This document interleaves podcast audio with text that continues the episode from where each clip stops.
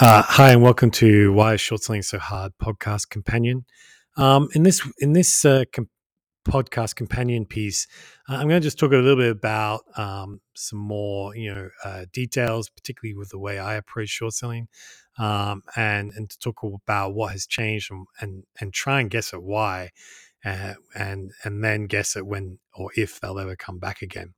Um, so to make a you know for people who uh, have followed short selling and understand it, the first two points I make about first of all you need bankruptcy and second to, to generate money from short selling is pretty obvious. And so with central banks underwriting equity markets has become a very difficult market to make money in uh, from that from that sort of angle of shorting a company that's going to fall in value. Uh, the second observation I think is is very underestimated, particularly when you look at historic returns from short selling. So the idea of you could find a company that was going nowhere to down over time, if you could short it at a reasonable price and then take the proceeds and put into a money market, earning five or six percent, for example, uh, you know that would be generating very good returns and, and could offer a, a substantial leg um, or profit to short selling. So, of course, in the post GFC period, when interest rates have been so low globally, uh, that particular leg to short selling has, has largely disappeared. And so for most professional short sellers, you know, the post GFC period has been very slim pickings. Um, now, what I would say is that, uh, and where I probably differentiated myself was I looked at the experience of Japan, where they had low interest rates for a longer time and actually had very muscular support uh, of equities. They used to the the, the central bank or, or, government used to organize you know buying operations of, of equities even back in the 90s to try and keep their, their values high. And all those failed. And the observation I made from that was that you could use currency volatility uh, to generate uh, returns from short selling. Uh, and, you know, I built very sophisticated models and uh, very fairly sophisticated uh, investment uh, models to, to monetize that view. Now, the problem has been uh, is since sort of 2016, 17 onwards, we just don't get the same currency volatility that we used to.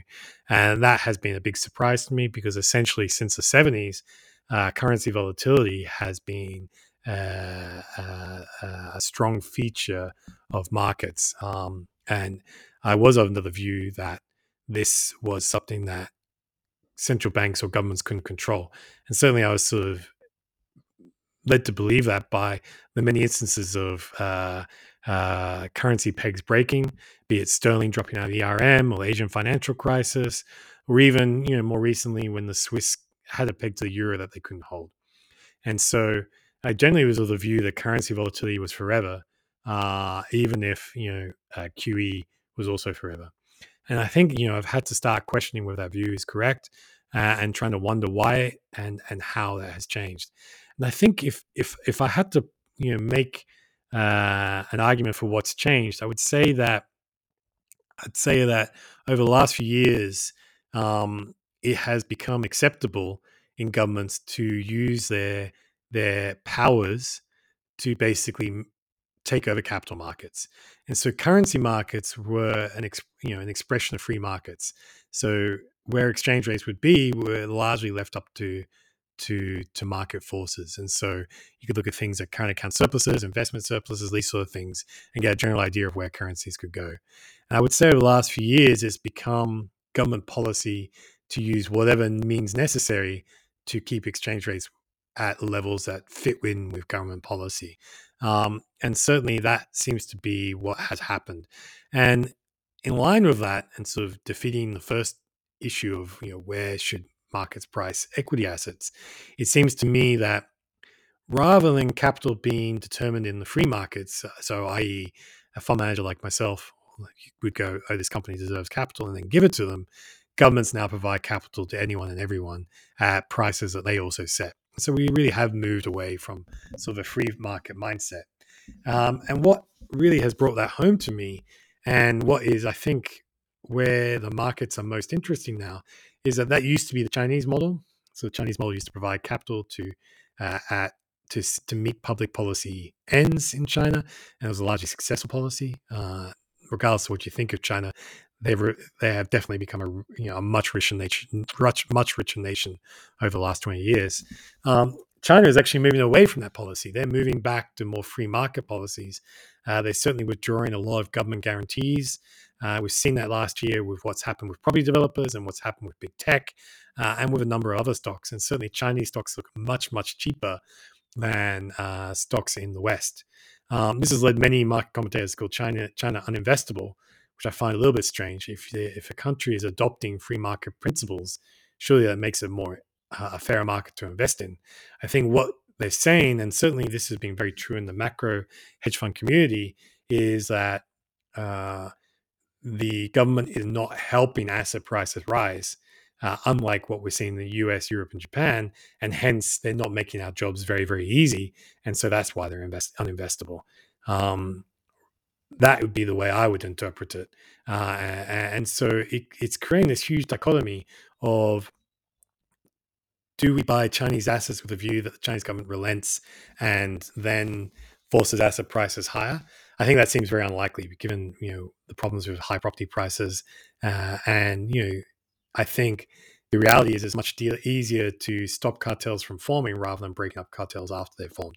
And where the West is, is now is, you know, I certainly f- personally feel that there is a political change underneath uh, blowing through the West, where people are recognizing that too much corporates have too much power, property prices too expensive, and there's a certain level of corruption that has seeped into uh, various levels of, of, government that is not good.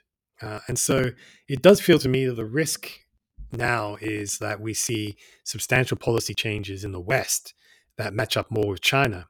Um, and, and certainly, if if food inflation continues to move in the way it has, I think those power that pressure is going to to to come on even more. Um, so we have very interesting times. The only issue is that it's political, but you know the counterpoint to that I think is that we've always been living in political times. It's just that the policies or the politics was very much pro free market and pro market pricing of all assets, bonds, equities, and currencies. And over the last five to six years, we have dramatically moved to government policy being no, we set capital prices, we set exchange rates, and we decide who wins or who loses rather than free markets.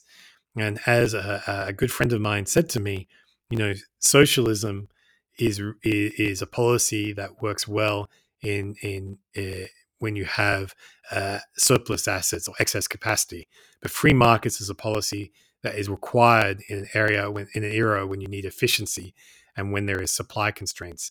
And certainly, I think when we look at when I look at a number of different areas, it looks like we are in an era of supply cons- supply constraints, and hence there should be a move back to some more free market efficiency, probably sooner rather than later. And so, you know, perhaps to finish on a more upbeat level, not for long only guys, but for, for people who like short selling, I think we are getting close to a period where the politics will move back to much more free market pricing, and hence the the the outlook for short selling is probably not as negative as it could be. But the issue there is politics, and politics can take a very long time to change and then change very quickly, as we saw with China last year. Um, so, on that interesting note, uh, I'm going to leave it.